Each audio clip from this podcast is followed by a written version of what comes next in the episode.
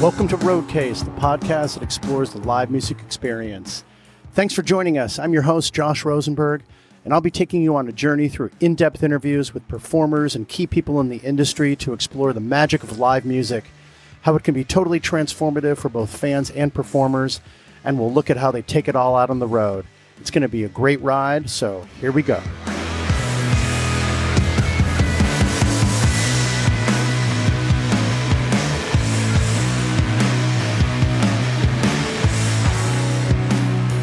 Okay, welcome back to Roadcase, everybody. This is your host, Josh Rosenberg. I am so happy to be here and really psyched to have Neal Francis on the show. Uh, really happy that you're all here. If you're here for the first time on Roadcase to listen to Neal, welcome to the Roadcase community. If you are a returning listener, welcome back. I'm so happy that you're here and thank you so much for your support. Uh, there's a couple different ways that you can help support Roadcase. First is to follow us on the socials. We are at Roadcase Pod on Instagram, Twitter, and Facebook. That is a great way to find out the latest about Roadcase.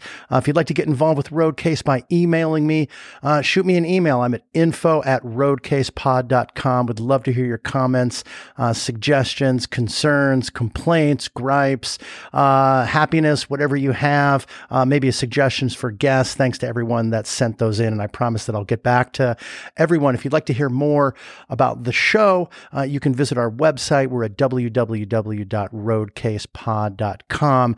Another great way to help Road Roadcase and to support Roadcase is to subscribe to this podcast on your favorite listening platform. If you're on iTunes or I'm sorry, Apple Podcast, for example, uh, that little check mark up in the upper right hand corner, just hit that. Uh, if you're on Spotify, there's a little box that says follow. Just hit that. And by doing so on either of those platforms, you will get notices when a new episode goes live.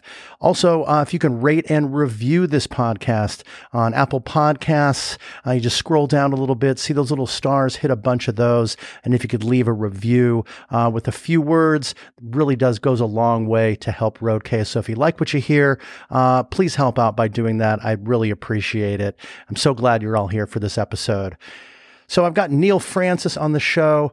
Neil is just an extraordinary human. Really loved our conversation. He is an architecture student originally at University of Illinois at Chicago, UIC, which is just down the street from where I'm at. Uh, and he's a Chicago native. And um, his latest album, In Plain Sight, is just a wonderful, uh, amazingly personal work with a really amazing 70s vibe that is just simply remarkable. Neal has struggled with depression, anxiety, uh, and struggled with alcohol early in his career. He really had a tough road early on, in and out of rehab several times, uh, just about torpedoed his career early on.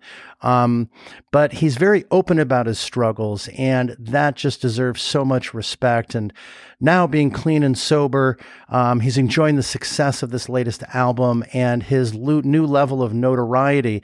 And he really just has a level of gratitude, a new sense of purpose, gratitude, and an understanding and a level of maturity about where he is and why, and really kind of how lucky he is and looking back on his prior struggles just give him that extra added level of perspective, which is simply wonderful.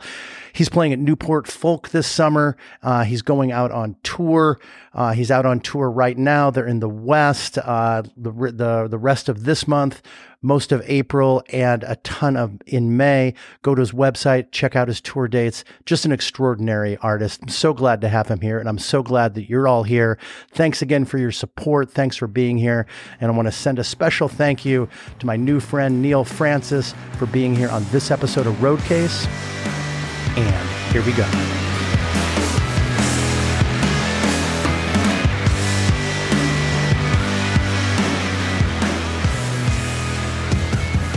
Hey, Neal, thanks for coming on Roadcase, man. So happy to have you. It's uh, my pleasure. Yeah, yeah. It's good to be here. Yeah, yeah. I'm so so glad you're here. Uh, we're both in Chicago. I'm actually in the South Loop, hanging out, enjoying what I hope is the end of cold weather. Right? I mean, oh man, I just I could have walked over there, man. Oh, really? Where? Like, what neighborhood are you in? I'm in I'm in Pilsen. I'm on like 17th Oh, dude. So like when I saw you at Thalia Hall, you like walked to the show.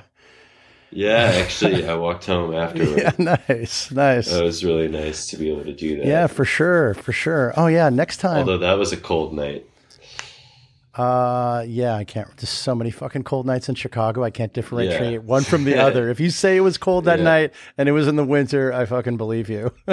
I just got back Yeah. from Mexico myself. I was at like the the my morning jacket one big holiday thing down there. So Oh, nice. trying not to go down the rabbit hole of ugh, I'm back in cold weather, but you know, just got to stay busy, right? Yeah, we got some snow coming our way. It's good. Oh, we do. Oh, thanks. Thanks a lot for telling me, dude.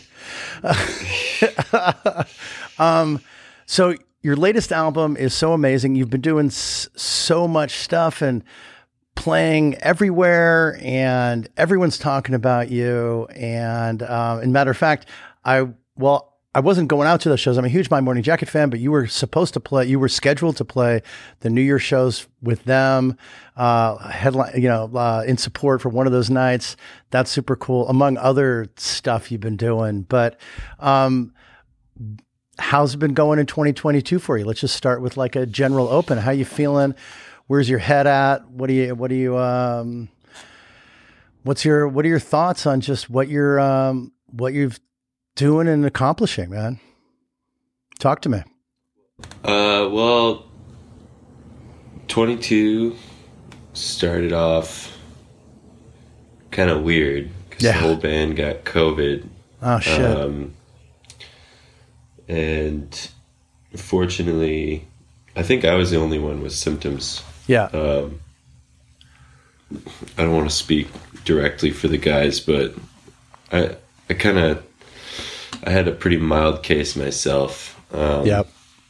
Good. but as a result, we like, you know, we uh, we canceled our West Coast run that was supposed to happen, and you know, it was on the heels of like Omicron really impacting attendance in the later part of 2021 and just like you know there was a lot of uncertainty Yeah. uh, and then by the time like Thalia Hall came around, that was like January 14th. Um, already things were starting to look more optimistic. And, you know, then we all went to Mexico to play with Wilco down there. And so that was just like a complete, like, reset. Um, just in terms of my own positivity, at least. I think everybody in the band also benefited from that trip.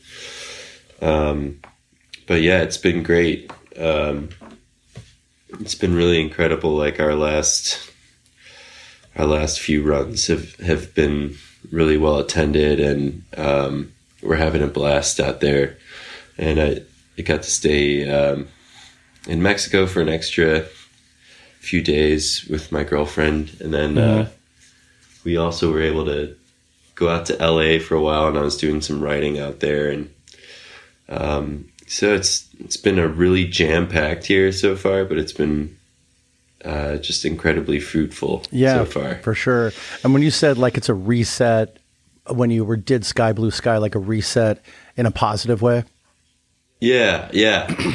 Because I was definitely feeling down. Like that first week of January, I was here in Pilsen alone, um, and I had COVID, and we canceled our dates, and we had to push our CBS, like because we were gonna do our CBS Saturday morning taping in early January too, and it was just like one thing after another another was happening, and it just felt like um, it felt like a, a miniature version of that week in 2020 Yeah. when things were shutting down, and it was just like Ugh. I let myself get freaked out, you know, and I tend to do that, and that's kind of a, a common thread. I like to talk about just. I just have like a an anxiety thing. I think like most humans, but uh, I, I'm particularly sensitive to uh, to change and uncertainty. Yeah. And Yeah. so like I wanted to crawl under a rock and I was just like feeling really sorry for myself. Yeah, to be yeah. to be honest, as as gross as that sounds, it's just like um I was really freaked out. And then uh and then we had the Thalia Hall show, which was like an amazing night. Yeah. Um and then we had Mexico, which was like just such a incredible experience. Um so, you know, building back, it's it's been a great year so far, and uh, yeah, I'm just I'm so grateful that things seem to be, you know, trending towards um, people feeling comfortable seeing shows again. Yeah. Yeah. So, Yeah, I mean, anxiety is a common um, issue that a lot of people face, I think, and like clearly, like the, if you're facing anxiety and you've recognized this, and you've, I'd like to talk about some of the issues that you faced from a mental health struggle perspective. Um, previously, that I, it, it appeared that you had overcome quite a bit, or we might not even be talking at this point. Um, Yeah. yeah, uh, it's it's it's doubly difficult for those for any sort of for anybody with COVID and uh, that that it even occurred. There's just so much going on, and you can get so much into your head. And then um, it was almost like a Groundhog Day in January. I'm not a performer, but I personally thought kind of knew that this was going to be an up and down spike. But if you're triggered by shows getting your own shows getting canceled, and you're the one that's on the on the chopping block, so to speak, for lack of a better analogy, it's got to be super difficult. I'm sure that it was it was really hard, but we're kind of back on the road to recovery, so to speak. yeah, it feels good now, and uh, I have a lot less, uh, a lot less like worry about how things are going to play out Yeah, But that's just also just this kind of detachment I've been trying to practice. Mm. So Detachment can only go so far. I th- well, when it's in a global pandemic, detachment is difficult. I think, like on a personal and day to day nature, sometimes it's good to detach from the things that you know can be negative and and are triggers for your own self, right? Um, right. How did you handle the original COVID situation? I mean, you guys were kind of on a tear with the uh, with your prior album changes uh, on tour, and then this whole thing hit. How did you how how did you did you manage in your head? How was your head at that time?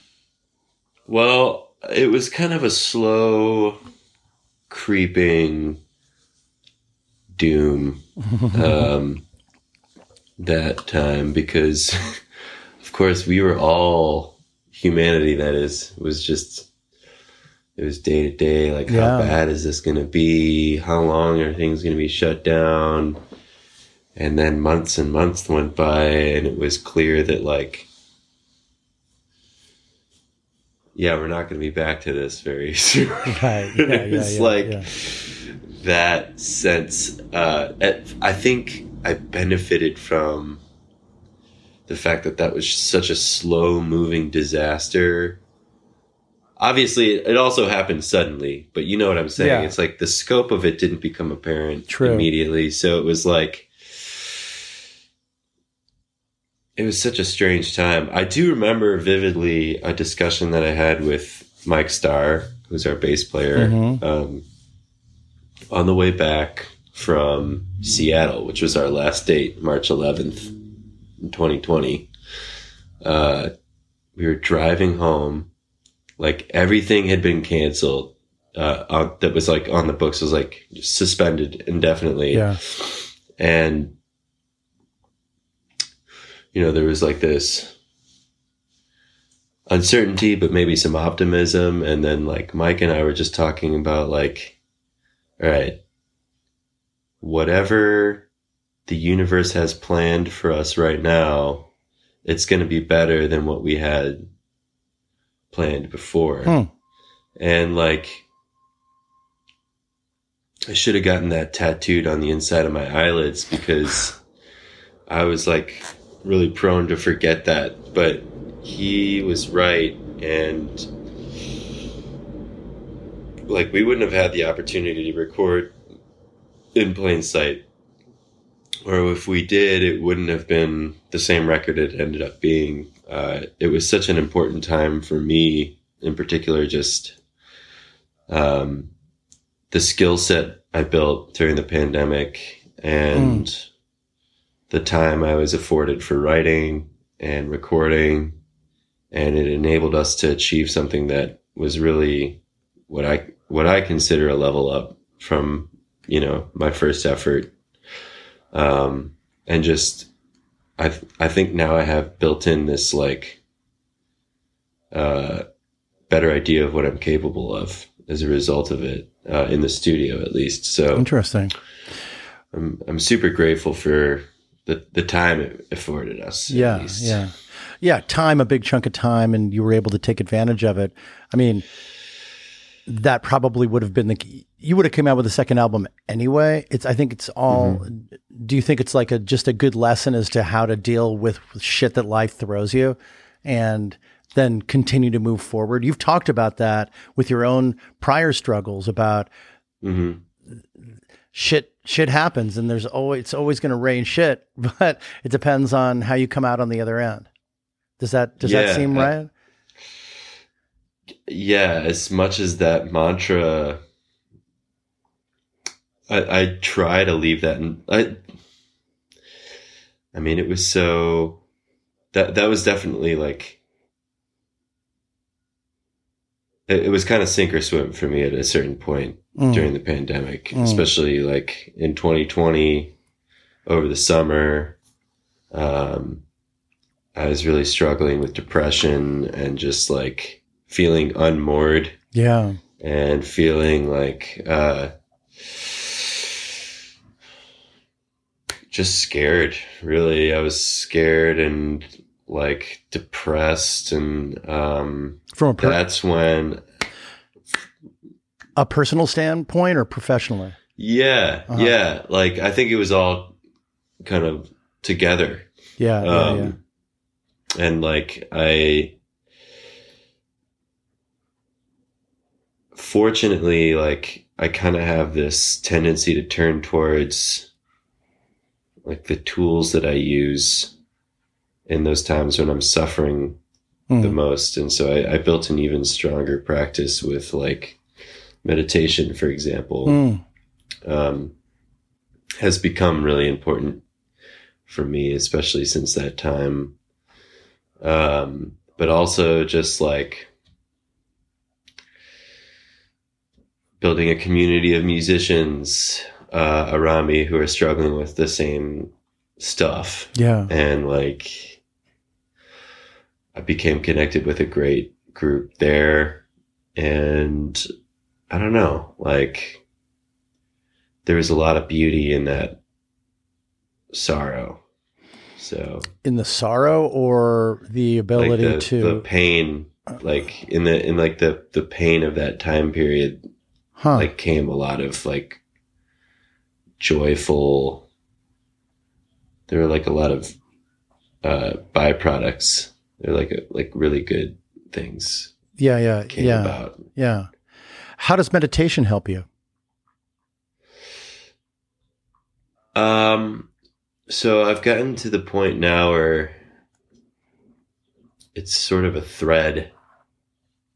Like if I'm if I'm practicing regularly, I can sort of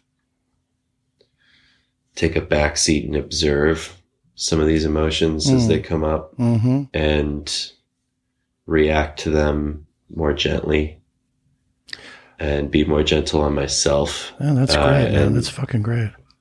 You know, probably have a lesser degree of suffering than I might have had. Yeah and like also subject the people around me to less suffering because that's what I do when I'm like pissed or sad. It's just like the people around me get that too, you know? Interesting. Interesting. So if you can sit in your own self and just sort of like, yeah, because the point of meditation is like, okay, you can't stop your brain from thinking, but you can stop taking it all in so hard and just observe it and then let it go, observe it, let it go, observe it, let it go. It's very difficult to, to practice. I mean, that's why it's yeah. called practice. It's very difficult to put into in to, to use. It's, it takes a lot of practice to use. Let's put it that way. inelegantly Yeah. said. um, Uh, no, that's right on the money. yeah, totally right. Um, tell me about just well to give some historical perspective for listeners. Uh, in plain sight just came out, and um, bef- prior to that, in 2019, you had the album Changes. But let's go back a little bit. Before that, you were with a band called The Heard in 2014, which is a Chicago-based like instrumental band, right? And Mhm. you were on. Was it prior to that? You were on.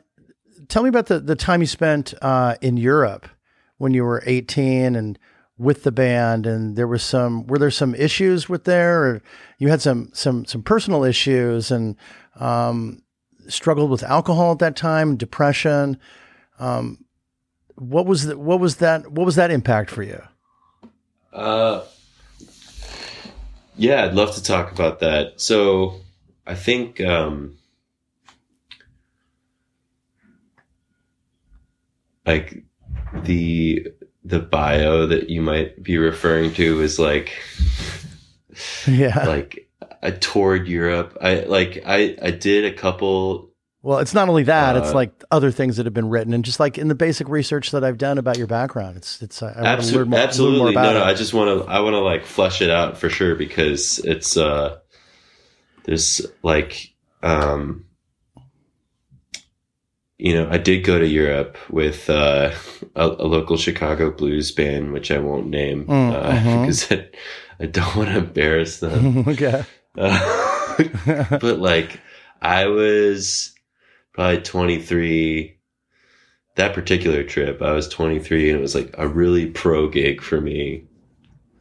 And you know we got flown out put up in nice hotels and it was a first rate festival in Germany. Yeah. Um, you know, and like just my my mo back then was just like getting fucked up. So like as soon as we hit the ground, or like even on the plane, and like in the Copenhagen airport on the way to Munich, Mm. and then like the minibar and the hotel, and like you know, I really embarrassed myself and uh, the people I was with. Um, and that was kind of like something that I did without even realizing how severe it was. Uh, that's kind of like what my experience was like. And I got away with it a lot. Mhm. And I don't know how much of perception versus reality, but like it got to the point where I just wasn't getting calls anymore because I wasn't able to show up or like if I showed up, I wasn't able to execute yeah or so I was really in my own way. Um, I don't know if I'm rambling yet, but I'm just ramble like, away, man. I'm I'm I'm holding on to the thread. You were shitting the bed on on stuff and yeah, fucking shit up. absolutely, dude. Like Yeah. literally and figuratively, just like Yeah, um, yeah, yeah. You know, it was a wild time. It was like because it was a slow creep there too. Like, uh, you know, the way I used to drink in high school and college, um, turning into like this thing that was like the main part of my life. Uh, you know, uh, that happened without me even realizing it, you know? Mm, uh, mm. and then all of a sudden it was like I needed to drink all the time and I couldn't envision any other way. And, um, really, really like it was necessary. I'll say that because, you know, I'm glad that all happened when it did Yeah, because I got to the point where I was just so sick and tired and like beaten down that you know I was willing to accept sobriety, which is like a really fucking drastic thing to do, you know. Mhm. Um, but yeah, I mean, like, I was I was playing with lots of bands in Chicago. I I, I like talking about this because um, I realized I like I haven't talked about like the sort of jam scene bands I was in even be- before the Heard or how I met the Heard was like through playing in these bands like uh, the Electric Boogaloo, which is now kind of an unfortunate name because uh, there's like an alt right group that's co opted that. Yeah. Whoops. that name, Yeah. but like it was a reference to this movie, uh, Breaking Two, Electric Boogaloo, Uh huh. and um, you know, it was we were playing like Zappa and like Jean Luc Ponty and Weather Report, Right and like there was like this little scene of uh, like fusion jazz jam bands in Chicago, and it was a really fun, you know, loving community, and nobody was really like making a living, Mhm. but it was like a lot of great musicians I know like came up on that scene, and and that's where I met the Heard guys, you know, playing at this place called the Live One, which you're probably familiar with as a Chicagoan up on Halsted Uh huh. um, you know that was that was kind of the locus of this uh, little jam scene. Um, there's another band called Spare Parts that used to play up there, and uh, I don't know, like guys from like Umphrey's McGee would play there Mhm. every now and then. Yeah. So we're talking like 2010s or something like that around there. yeah, like 2009, Uh huh. 20, 2010, and like This is after you drank your way through the mini bars in Europe, came back home, and I- started to get I was like concurrent with that. It was Uh-huh. like concurrent with that. and It was Uh-huh. like I was at UIC for a little while studying architecture, Oh, nice. and I didn't didn't last there, and um, was just kind of floating around, Yeah. Well, it's what you got to do. It's what you got. on the weekends, and Oh yeah. All right. Fair. but um, yeah, it was kind of like you know, it's there's like these like scenes Yeah. in uh, yeah. Yeah. Yeah. Yeah. Yeah. in this like kind of I can see you're kind of getting a kick out of like re, kind of like rethinking this period time period. I mean, I brought it up because it's such a, it's a stark contrast to kind of where you are now, and you were facing some totally. per- personal challenges that you eventually overcome, and uh, you know, and we'll talk about that. But um, but you're sort of like getting a kick out of like uh, uh, reliving kind of with me right now. I can see like you're you're smiling and you're cracking up about this time, and kind of like looking back and thinking, oh yeah, this was that was a cool, fun party time, but. Um, well, it was fun, but yeah, like, but it sort of got you know to weird sort of like, got extreme. Yeah, so like it was it was that um it was that transition that took place without me knowing where it was like okay, this is happening on weekends. Now it's happening in between weekends. Now it's happening every night. Mm. Now like I can't keep a job. Um you know, I can't keep a band Yeah. And like you know a day gig was something that was really hard for me to hold down regardless and then like when i couldn't even stay in the band i was in it was like whoa what the hell Because you were get, cause you were just getting too fucked up and like yeah pretty much i mean like i yeah yeah. just like i missed I straight up like missed bus call Oh You know. A. for for a big tour and i just checked myself into the emergency room because i was like well this is where i should be you know? And that was sort of the beginning of the beginning of the end and uh, You missed the bus call because you were fucked up and couldn't make it. yeah it was like the night before we were supposed to leave. I had moved into a new apartment and like my trombone player was helping me move and like he knew what i was up to and the whole like the cat was out of the bag you know Yeah. as far as my like using. And he was like man like he's one of my best friends. He was just like man please like don't drink tonight. We got to leave early in the morning. And of course like as soon as he left i like went and got a bottle. And then i like woke up at like four in the morning and realized that like all of my stuff was like locked in the basement of the club that we had played last. And so I was like totally fucked, you know? So it was just, um, I was like, man, I'm just checking myself into the emergency room. Like I'm going to go to, uh, Hinsdale and I'm going to go to detox. And that was my first time going through that. It was not my last time, but it was like, I really see that as sort of the beginning of the path to like actually not doing that anymore. Yeah. Um, That's brave to go and just like do that? Have at least you know you had the presence of mind to go and say, "I need to fucking take care of myself." I I that's true, but it was also it was also like to be perfectly honest, it was trying to save my own ass from the wrath of my band Mm-hmm. when I showed up to bus call without any equipment.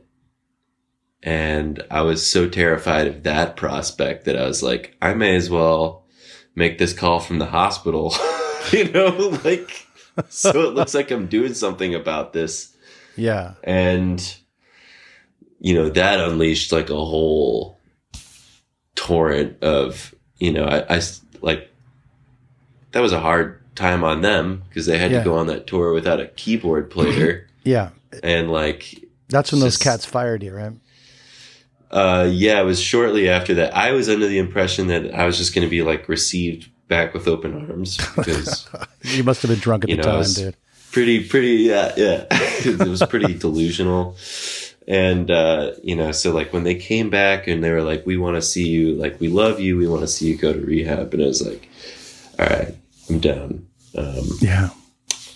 and like, and then like after rehab, I even thought that like they were going to let me back in the band, but like to, like, honestly, the best thing that happened to me was that they didn't let me back into the band Mm. Because it gave me an opportunity to continue my recovery. And I don't, I don't think that would have been as easy from the road.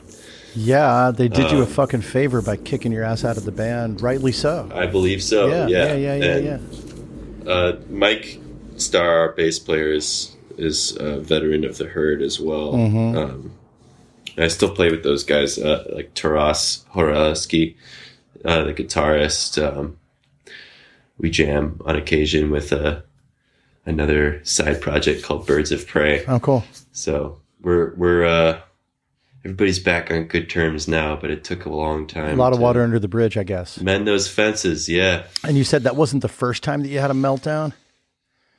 Uh yeah, I mean, it was just like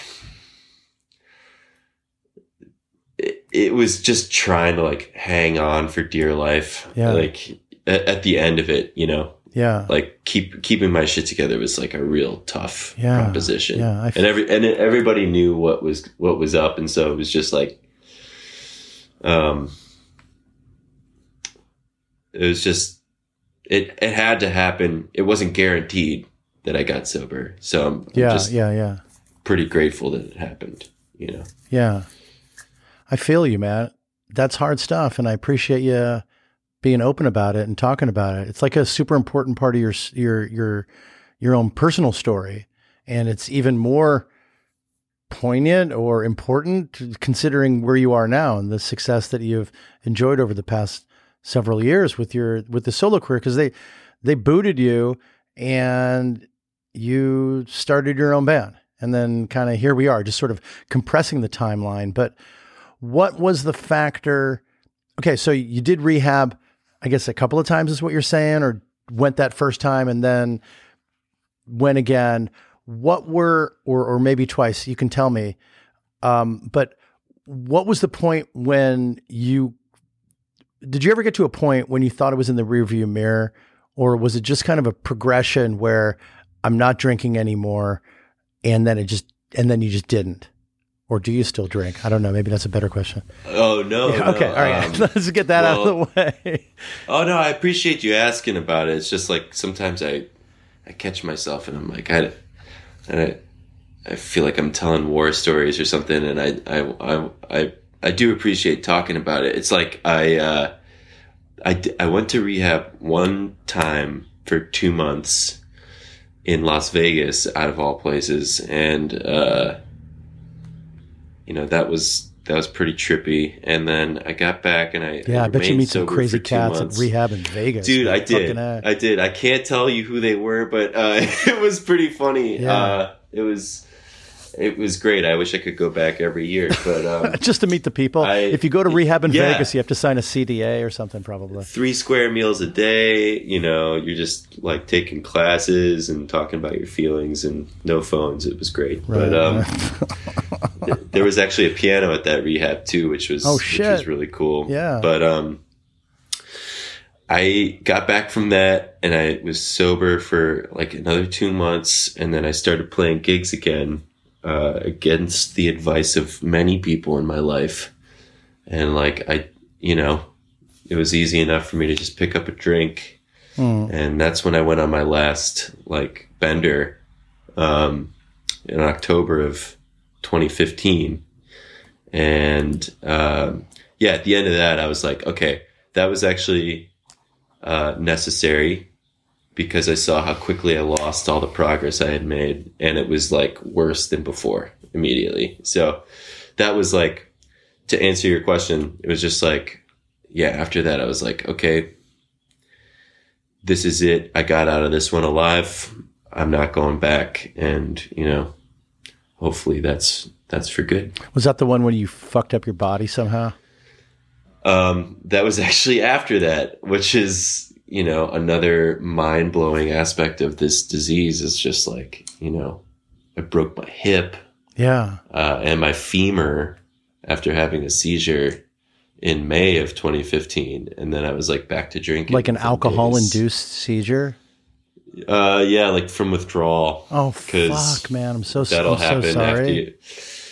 It's, it's all good, man. It got me here. So Yeah, yeah. I'm, I'm happy. I'm happy. I'm alive. I'm glad. I'm glad you're here to talk about it. I mean, hopefully people. Yeah. Also, people could can can learn from your from your experience and um, and appreciate you as an artist and where you've come from is also kind of and, and it makes a lot of sense. Like there's there's several passages in in your your most recent album that are really interesting and talk about your own your own gratitude and kind of moving forward and and and just accepting things that have happened and and and making kind of making the best out of them. And I think that's kind of a wonderful story. And I've encountered other artists like I, I talked to Nicole Atkins, and it's no secret like she was she fell into a sinkhole, man, Whoa. in a parking lot. She said she wasn't even Literally. fucked, she wasn't even fucked up at the time, but it knocked it it knocked her silly. And the realization that she could have actually landed like on her spine or something. Mm. She was fortunately mm. walked away, but it's those moments of like sometimes it takes like more than just drinking yourself silly and doing something stupid, you know, not showing up or not being there. It's, sometimes it's that physical pain, like you fuck yourself up, you break a bone, you almost die in some fashion. Unfortunately, that can be a turning point. Yeah. That's what it takes. I mean, you're lucky that that you had a turning point. some people don't get. Yes. Some people don't get that. yes. In an alternate universe, things are quite different. Yeah. The heart of the matter is that you're an amazing goddamn musician, man. Oh, thanks, dude. And because I mean, you've been playing piano since you were four years old. Yeah. Uh, That's amazing. or around there. Yeah. So you're getting and and and you struggled with alcohol, but at the in essence, at the basis is you your your musical talent. Were you able to rely on that as you as you went through all these different struggles? Were you reflecting on music and where you wanted to go? Uh, yeah, I I definitely was. I was like, even in rehab, I was scheming about like, I gotta get my band together. Like, you know, um, I wonder if the Heard's gonna let me back in.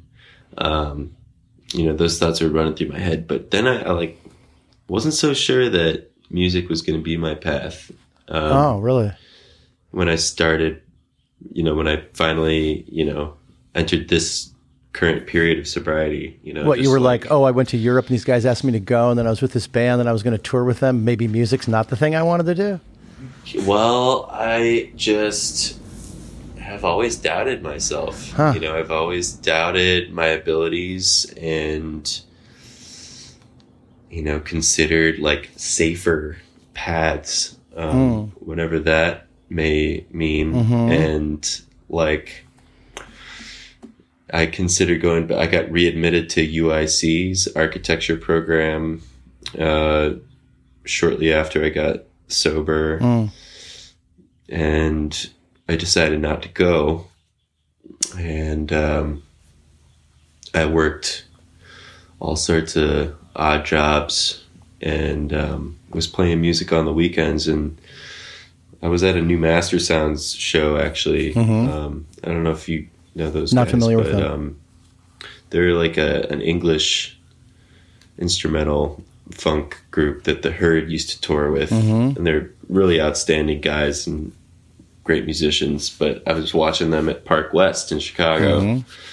and I was like, "How do I get up on that stage?" You know, um, and I realized that like it wasn't just going to magically happen. You know, I wasn't just going to get picked up and like put there. Yeah. I just You gotta make it happen. so I called called the producer, uh, the, the, Ch- Sergio uh, Rios, who ended up producing Changes. I, I called him the next day.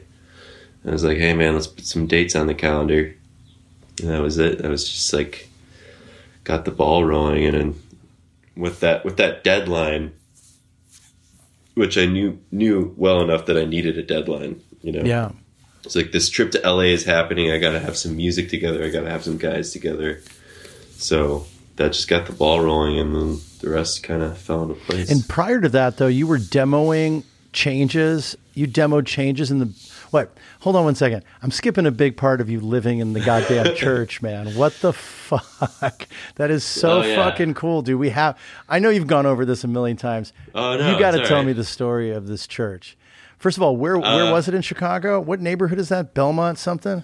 Belmont Cragin. Yeah, Yeah. Like, what are the cross streets of that neighborhood? So the church, it was near Diversey and Central, way out northwest. yeah, yeah, yeah. And uh, uh, I started working at that place probably in, geez, 2017. Yeah, yeah. And so I was working there like 2017, 2018, 2019. Are you involved in the church? Um, no. So I, my, uh, I was raised Catholic Mm-hmm. and like this church was a, uh, uh, United Church of Christ, Mm-hmm. which is a Protestant denomination. Okay. And, um, my friend Dom, who who's a, a great friend, great musician, uh, was leaving the position as like music director there Mm. and asked me if I wanted the gig. And I was like, man, I'm not qualified for that at all. He's like, dude, you should just, you should just do it. What gig is it? What gig is it? It was like, uh, I was an accompanist essentially. Oh, okay. Um, Do you wear a robe and everything? No, Protestant, you don't wear a robe. No, well, they had, they had choir robes, Yeah. but there wasn't really a choir anymore. I just wanted to get the mental Um, picture. Yeah, it was, it was a very small congregation Uh huh. in a very large space, a very large, beautiful church space. Yeah. Um, and yeah, uh, it was, uh, you know, I had like the title of music director or whatever. Um, but I was just an accompanist. I played organ and piano with a vocalist every Sunday. Yeah, yeah. And, uh, that was a great gig, you know, cause it was, it was money on a Sunday morning. Right. Um, so I could play my gigs and then get back and uh, get up early and and make some extra bread. And uh, I really like began learning how to read uh, much more competently as a result of that hmm gig, and so that just set the ball rolling on a, a lot of better habits I developed with my instrument. Yeah. Um, you know, just practicing Right. piano, and then then you know, long story short, long story long, um, just like coming to a place in a relationship where I um, was moving out of my apartment that I had Mhm. uh, with my girlfriend and like asking the uh, congregation if I could live in the parsonage, and they said yes. So I moved in, like a week after that, and I lived there from like October 2019 to July of 2021. No kidding. Yeah, so it was almost two years. It was it was a really long time, and yeah, they were just they really saved my ass in so many ways. Yeah, really. You lived in a church, man. So what was that like? Did you like it? Obviously, you liked it. You I- didn't move out. How was the food? It was great. Uh, well, the f- the food was not provided, Oh, but okay. uh, uh, my drummer lived with me too. oh, right. I, uh, like when the pandemic occurred, yeah. I asked if uh, I asked if Colin could move in, and so yeah, he he would cook. Um, my girlfriend would cook um, sometimes, and but it was it was during the pandemic too. So you know, you remember how maybe options were limited for a while there, but uh, Yeah. like it was wonderful. You know, I was essentially just performing my duties as the accompanist in in exchange for rent, and so it was just the two of us living there. Um, there was a groundskeeper who lived in another part of the building, but it was like this huge building. It was like a block long, and I could you know go in and practice the organ whenever I wanted. And it was it was really a wonderful place to be stuck. Yeah, totally. It sounds like it was inspirational, though. Did you did you write changes while you were there, or was that a- This was that after it came out? Yeah, yeah, that was that was right after Changes was released. Oh, okay. So Changes was being written Yeah. prior to that, but uh, yeah, this was where I wrote most of the material for In Plain Sight. We recorded it there as well in the parsonage. It was just like the house attached to the church. That is so cool, man. Yeah, man. Yeah. It was really badass. It was really, it was miraculous, for lack of a better expression. You know, it was just a gift. Um, and uh, I remember it fondly. Does that explain sort of the album cover that sort of kind of, now that I think about it, looks, it, you kind of recall stained glass a little bit? I don't know. Maybe, Yes, maybe it was so- sort of vaguely like influenced. That was definitely intentional. Ah, okay. Raul Arias, the artist who did the cover art, Uh huh. uh, took images of the church and incorporated the architecture Gotcha. both interior and exterior into the cover design. Dude, you're just like incorporating everything from your life into that album. It's like so fucking phenomenal that you recorded it there too. That's kick ass. I uh, I like to try and attempt to have. I really liked uh, Frank Lloyd Wright Mm when I was growing up. Yeah. and he was a master of like having a building be a complete work of art, you know, down to the smallest detail. Hmm. and I sort of aspire to try and create things like that where the aesthetic and the sound and the visual aspect are all paired or like married in some sort of way sort or, of or relate- symbiotic inter- at yeah. least yes And there's an interrelationship Yes. between all those parts that creates Yes. a bigger whole. absolutely Yeah, yeah, yeah. Do you go out to Oak Park once in a while and go walk around through it? Like uh, for those that don't know, like Frank Lloyd Wright's f- from Oak Park, right? so yeah You can go to his uh, I grew up house and like, yeah. Oh, you grew up in Oak Park? Oak Park? yeah Oh, right I grew up in Oak Park on Forest Avenue it was like right down the street Did you go from- to f- uh, River Forest High School? I did Oh, yeah okay, Oak Park cool. River yeah. Forest Yeah, I know plenty of like m- parents my age that have kids that went there. Yeah. uh Gray School Go Huskies uh yeah. The bass player Mike Starr went there as well. Mhm. Uh, but yeah, I grew up down the street from uh, the home and studio where Frank Lloyd Wright was uh, working between 1889 and 1909, Mhm. and I ended up giving tours there when I was a teenager. Cool. Uh, so like that was a huge reason why like I wanted to go to architecture school. Yeah, I would imagine, right? um, yeah. Yeah. Yeah. What was It's it? just down in. Uh, oh, oh, go ahead. Uh, no, I don't want to stop you from talking, but uh, just what was sort of what drew you to architecture and Frank Lloyd Wright? I don't know. I uh it was just another one of those things when I was really little. I just I could pick out his designs for some reason they're they're very different from the houses around them. Mhm. You know, um, but like you know, we drive past them all the time, and I'd just be like, "Oh, what's up with that house? It, it's Yeah. it's interesting Yeah, to yeah. me." And so, you know, then like once I got to college, it was like you were almost uncool if you you liked Frank Lloyd Wright because it was so cliche Yeah. you know, because he's like the most well known or popular architect in American history. But I don't know. It was a, you know, there were so many of his buildings in Oak Park that I just I had such a connection to them. Yeah. Yeah. I personally love that. Is that arts and crafts style or is arts and crafts kind of an offshoot of what Frank Lloyd Wright did? Or there's another. They're definitely of the same period. Uh, Yeah. That would I think Frank Lloyd Wright is usually called Prairie School. Prairie School. Okay. Yeah. Yeah. Uh-huh. I don't know as much about architecture as I do. I studied a little bit art history, so I, I dig the just the influences of aesthetics and living within that. You know, especially I spent a lot of time that. in Italy. Have you been to Italy? I have not. Oh yeah. Well, I would love to go. you would totally love it from an architectural standpoint. Are you fucking kidding me? Yeah, Italy is just amazing from that standpoint. You guys, you you need to tour there, and you need to take time between gigs and and and just look around. It's so it's so amazing. Talk about like living within architecture and in the the old school city centers. It's just spectacular.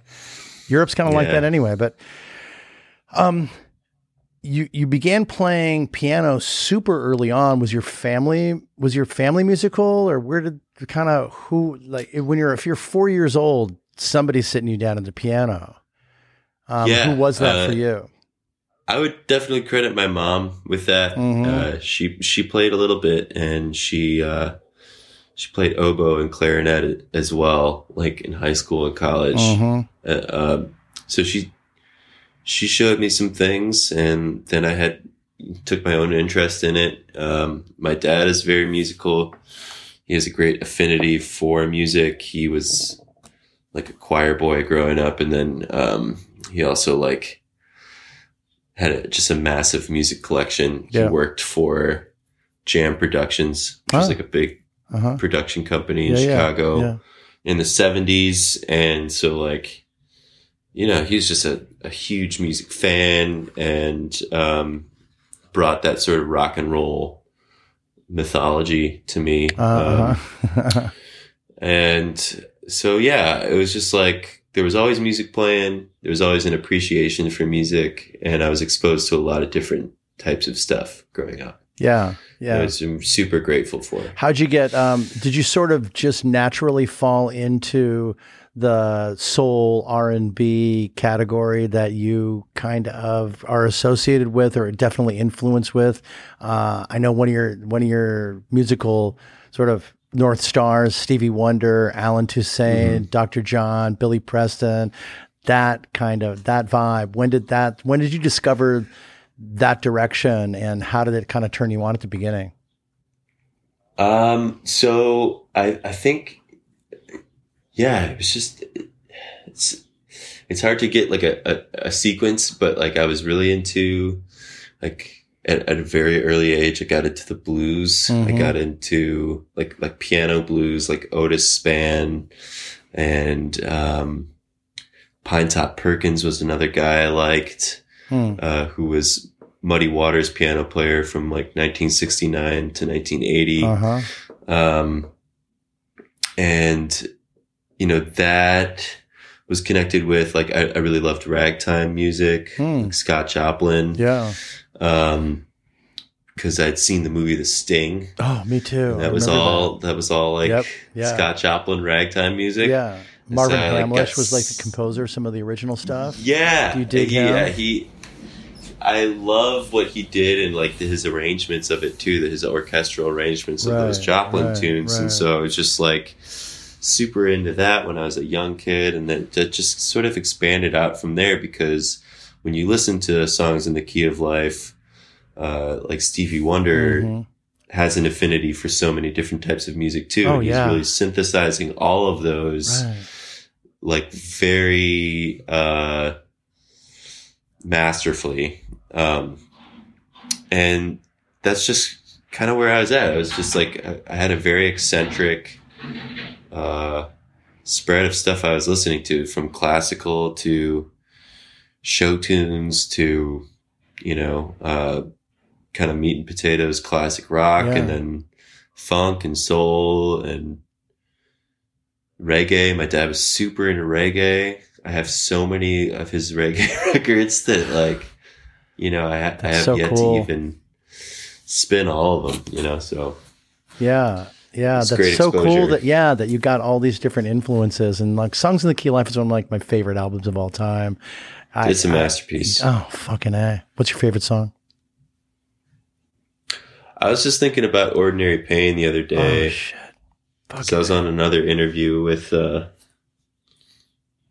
my boy Charlie in uh, Macon, Georgia, and he was like, he was asking about a song that like changed its meaning Mhm. throughout my life, Mm. and I like I don't think I fully understood what Stevie was talking about until I had had my heart broken, you know, or like until I had gone through like a really bad breakup, Yeah. and then you're like, well, if, when you listen to that, when you listen, I, I can't exact. I know the song, but I can't.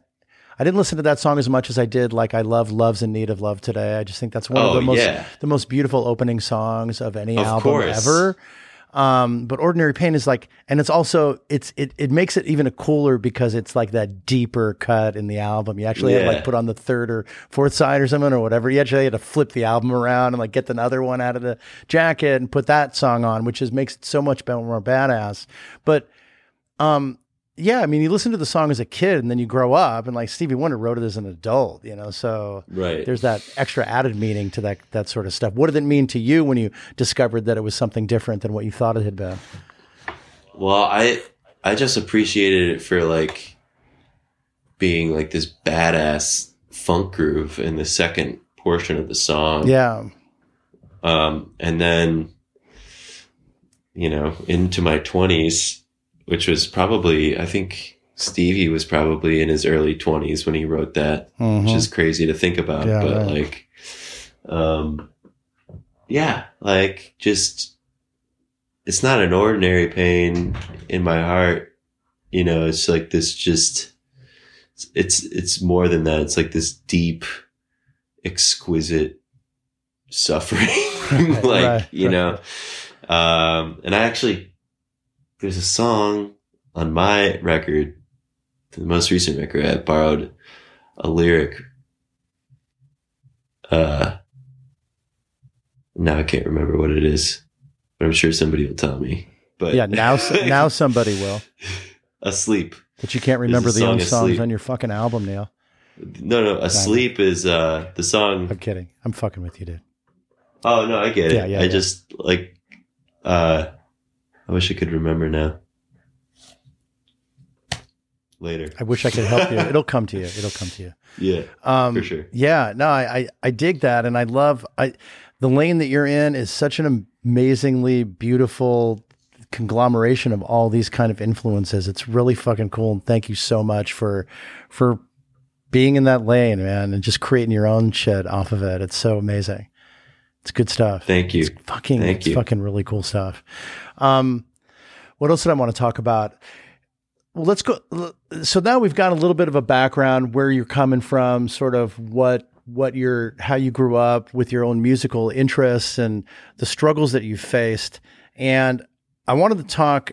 You know, now that you, you've you had this um, really successful album, and now we're knock on wood back to back to touring. Um, you've talked a lot about gratitude. Mhm. Um, you said, you know, you you've you've said in your own words, "I'm coming from a place of gratitude." Um, what does that what does that mean to you, and and why do you say something like that? What what does gratitude mean to you, and and why is it important? I just I mean, I know how like unlikely this all is for me to be able to do this. Mm, There's so many insanely talented people who are trying to make a living on their art and like to be able to have the opportunity to work on it even just today Yeah. you know like i woke up i went downtown and and wrote all day with my buddy chris galbuta in the fine arts building, right, probably down the street from where you're at. Um, but like, that is just such. It's like a million miles away from what I thought I'd be able to do. You know. Yeah. Um, What you thought you So- would when, and you're thinking back in what time frame, like prior to you, like having alcohol issues, or just after when you kind of refound a direction. I'd say I think, funnily enough, I think I probably thought it was more likely when I was drinking, which was like when it was le- least likely to happen. Uh huh. But uh, like, no, I think yeah, even even as recently as three or four years ago, I couldn't really conceptualize what was going to be happening right now. Hmm. So, um, when things do get stressful, because they do, because it's just like anything, there's a lot, a lot of things happening all the time. It's like I have to remind myself that like it is so wonderful that I get to do this. Yeah. Yeah. Yeah. What's wonderful about it for you? Well, um, I get to, you know, pursue my creativity. Um, I, I have a, a, a team of, of people who are helping me to achieve that. Mm. I have a, a band that is like interested and engaged in, in playing this music and helping me to improve it. And, you know, I have uh, family and uh, partner who support me. Hmm. And it's just like, I have everything I need externally. Uh, it's just, it's up to me to like kind of do the work internally to stay out of the way and just grease the wheels. Yeah. Yeah. You know what I mean? Going back to what we were saying at the top of the interview is just like, if I get bogged down in fear and anxiety and depression, which is easy to do, you know, that's when, that's when things start getting a little haywire. Yeah, yeah. Do you find it um, that you you sometimes tend to go back into that mode? Sometimes, Yeah. I mean, if I mean, there, it's always there. Like those, the, the it's always there, yeah. it's always it's there. how you kind And of like take care of it. I think. there's a process of treating it. Yeah, And, yeah. uh, it's easy to get thrown off your routine, especially in like a touring lifestyle because it's like go, go, go, go, go, go, go. Like, Yeah, you know, the tour, uh, the tour schedule is actually well suited to like a regimen because it's, it's just, it's very locked into the schedule. And then you come back and everything's different. well, yeah. I mean, that's a good point. Do you find it more? Is, is it easier for you to have that regimented schedule to stay on track, to have things to do, to occupy yourself, to know where you're going to be? Um, and and I guess the flip side of that, or even sort of related, is when you're home and you don't have that structure. Is it more difficult? Well, it, historically, yes, it's been really difficult um, transitioning to being at home. Yeah. And last year, there there were like long periods of being away and long periods of being at home. Yeah. Um, I think this last period at home, I've either consciously or unconsciously tried to mitigate that by, you know, scheduling a lot of writing sessions and just doing, doing a lot of work while I'm here at home. Yeah. So Do you have someone that you talk to just to kind of get all this stuff up and out and kind of stay out of Oh, your yeah. head and stop spinning out on it? I've got a whole bunch of people I talk to. That's great. That's great, man. Yeah. And you too, man. What's that? And me too. Oh, this is talking to you. Yeah. yeah. This is working for you. Yeah. I Let's didn't get tell. together every week. Yeah, let's do it, man. Well, next time we've got to fucking meet in person. No one told me you were. Yeah. No one told me you were going to be in Chicago. I assumed you were going to be on tour or some other location, something like that. I don't know, but no. Maybe we weren't sure. Yeah, yeah, perhaps. Yeah. Well, no, we'll do it some other time, and we'll do it in person, man. That'll be cool. I would love that. Speaking of which, you're going to be at Newport. Uh, I'm going to do press at Newport this year. But how, Oh, sick. how does that fucking feel to be at Newport, man? That's a real honor. Yeah. Um, you know, it came that just, it's like all of this is kind of like icing on the cake, man. It's like unex unexpected and just really uh, gratifying. Yeah. super cool. Yeah, yeah. Had you had you known much about Newport, or what were your kind of impressions of it?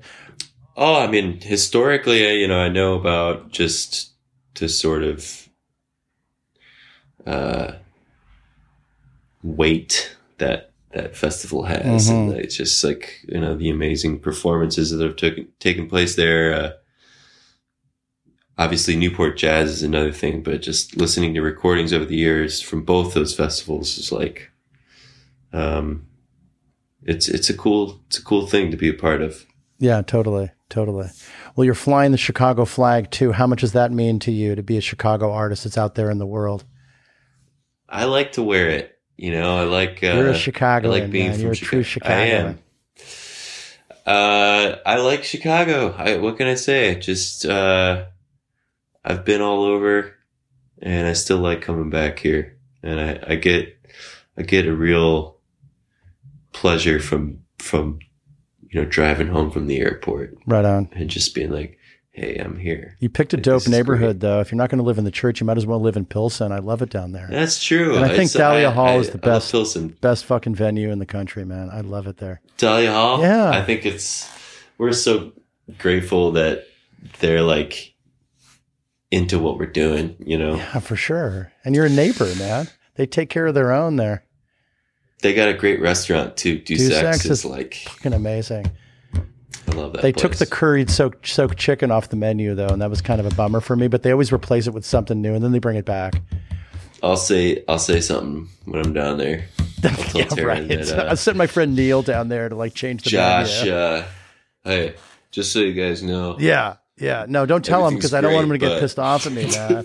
I like the uh, the eggplant uh, appetizer with the the bread things. That's really good. It's the best to just go. I always go to Thalia early for a show and I have dinner.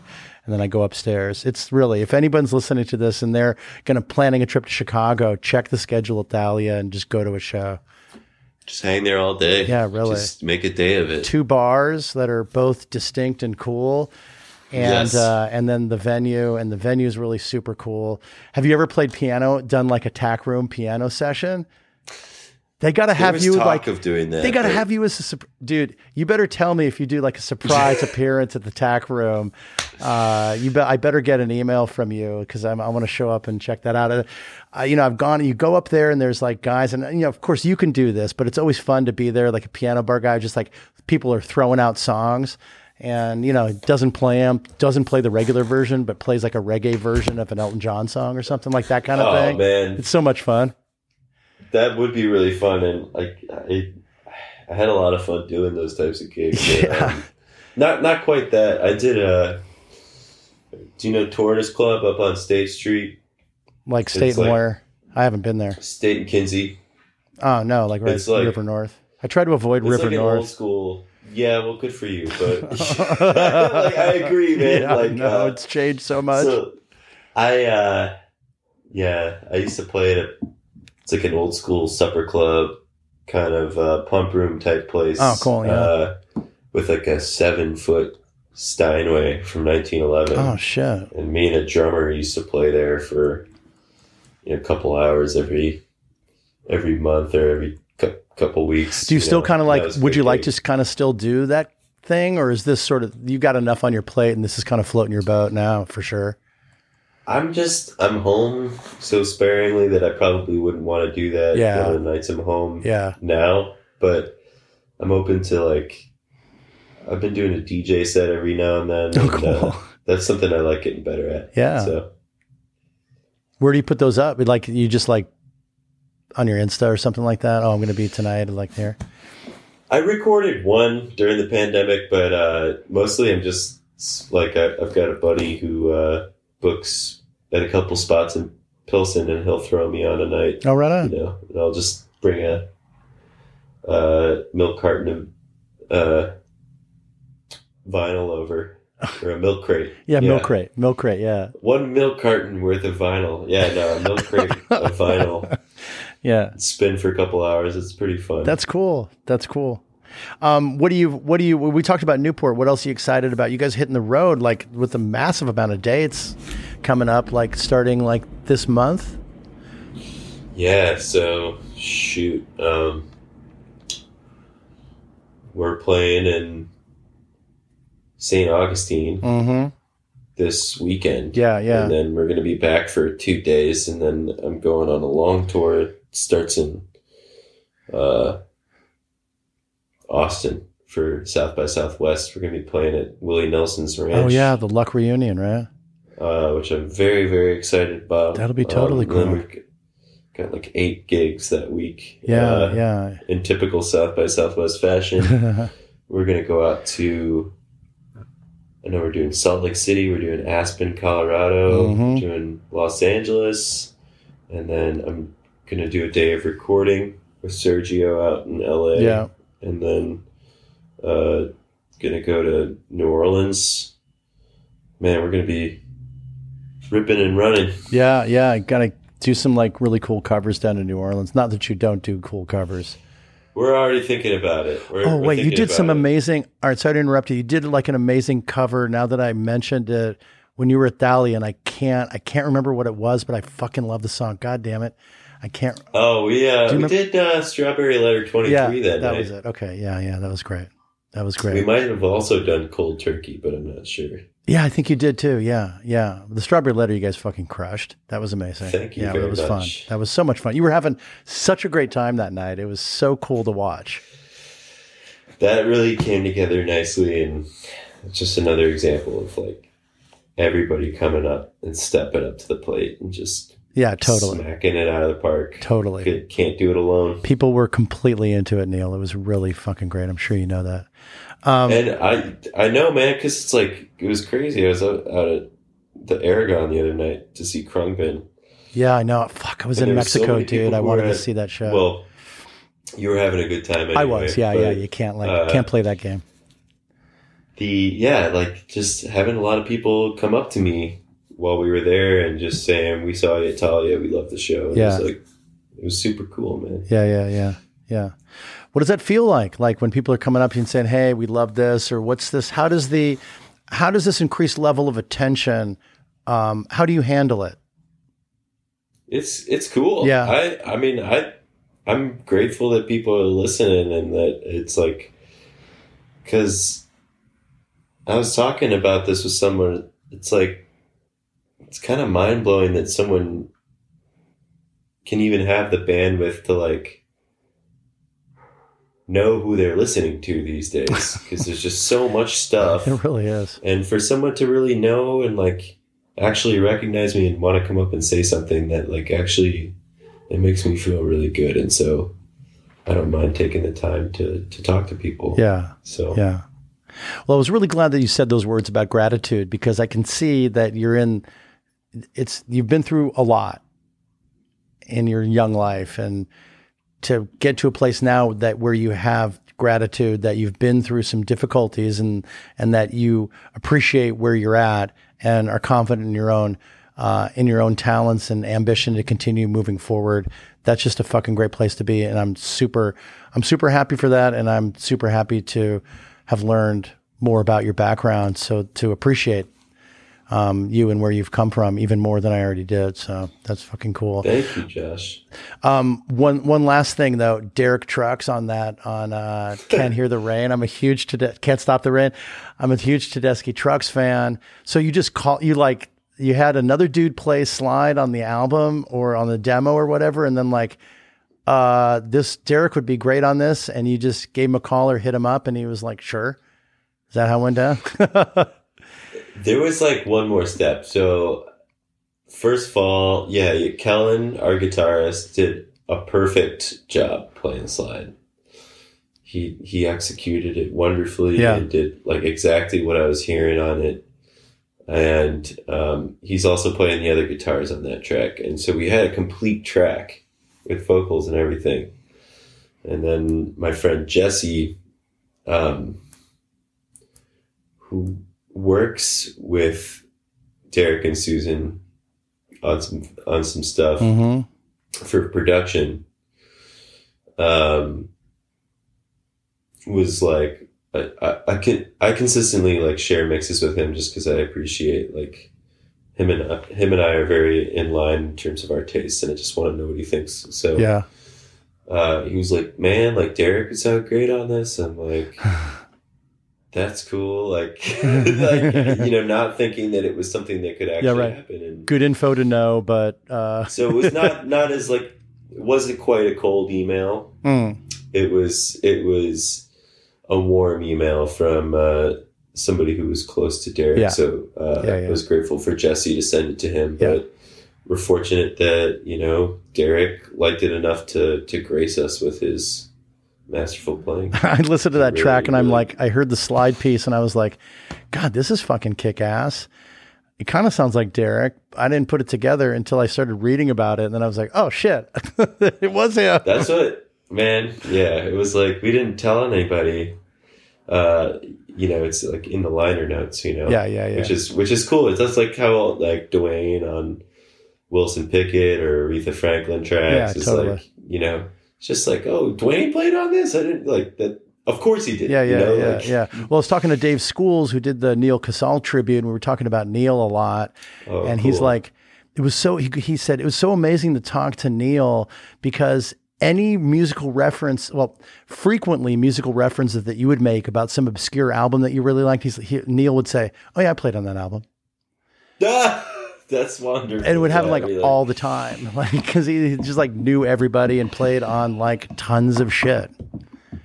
Yeah, dude, those guys like those session musicians, especially like back in the seventies, we, we have such a appreciation for them. It's like sports for some people. Yeah, yeah, yeah. where they like you know they knew the starting lineup for the Reds in 1975. Like I know the starting lineup for the, uh, for the Dodgers, Well- 75 Dodgers. you do, okay. Uh, were they in LA at that point? Yeah, The Dodgers? Yeah. you, yeah. you youngster. He, they moved to When the LA they- in when did they 55. Oh, from 55. Yeah. my dad had a Brooklyn Dodgers hat growing up. that was even before his time, though. He was fronting.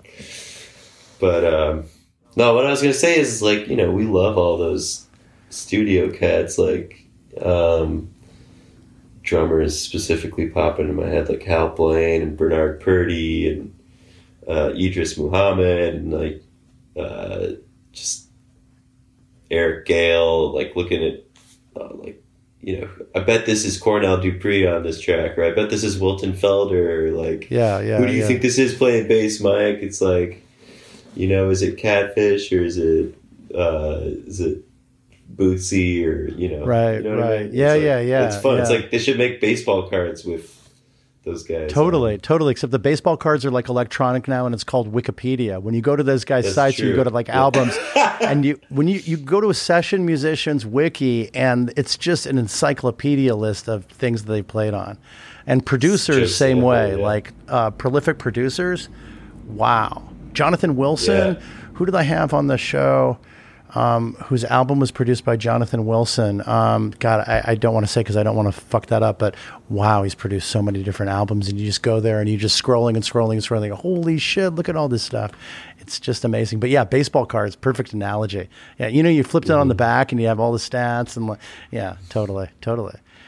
Got to start this. for Wings from 1976 to 1980. like, right. Um, all right, man, I'll let you go. This is so much fun, Neal.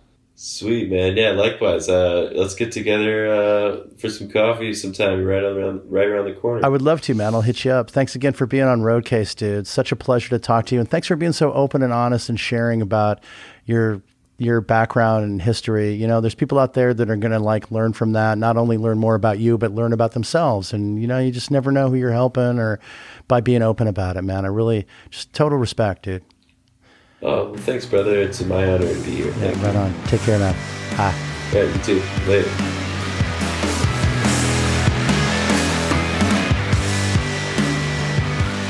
Okay, that was Neal Francis on Road Case. Wow. What an incredible story he has. What an amazing dude. Just incredibly inspirational, but at the same time, cautionary. I mean, that guy came really close to simply not happening.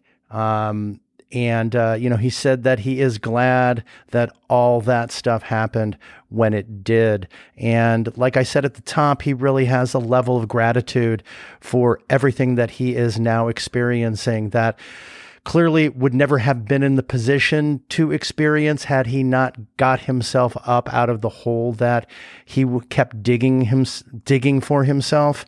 Um, and I just really was happy for him, and I just um, uh, enjoyed hearing about his story and how inspirational it really is. You know. Regarding his level of gratitude, he says he's got his music, his team, family, support members, and in his words says, I have everything I need externally now, and it's up to me to do the work uh, internally and to grease the wheels. And that is really what he's doing. He's an extraordinarily talented musician. Uh, he's done this and he's got this now. Uh, amazing lived in a church for two years uh, recorded his uh, the latest album in plain sight in that church and in the basement you know he was he's an architecture student very influenced by frank lloyd wright inspired by a sense of place and that's where he did his best work. And it's another truly inspirational and just amazingly interesting story as well. Uh, that latest album was produced by sergio rios who also produced the first album. Um, just really, really happy for Neal. And, you know, he talks about touring lifestyle, um, how that sort of regimented life can be somewhat easier for someone like him um, who really wants that to be in this right place the right time, having that schedule lined up. He says it's kind of tough when he comes home. And, you know, I hear that a lot from artists that once you come off the road, um, that's where things kind of get a little loose and um, uh, can get a little funky. But hopefully Neal's going to, you know, he's got that support system and he's really understands himself now. And it was really, really beautiful that he was really willing to open up and talk about everything that has gone on in his life and talked about how he's enjoying that increased level of notoriety and is really grateful for where he is. Really happy for him. Uh, like I said, he's playing Newport Folk among other festivals this summer. He's currently on tour. Uh, dates for the rest of this month of March, as well as in April and May. Go to Neal's uh, website to find out more about those dates. Uh, really psyched to have had Neal on the show. Uh, thanks again to everyone for being here and for your continued support of Roadcase. Uh, follow us on the socials at roadcasepod.com, or I'm sorry, at roadcasepod on Instagram, Twitter, and Facebook. And I want to send a very special thank you to my friend Neal Francis for being here on this episode of Roadcase.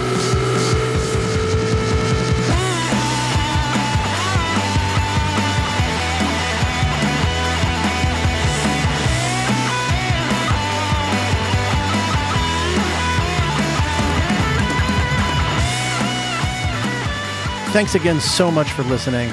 And I'd like to encourage everyone to get involved with Roadcase. You can do so in a number of different ways. You can email me at info at roadcasepod.com with questions, comments, and even suggestions for guests.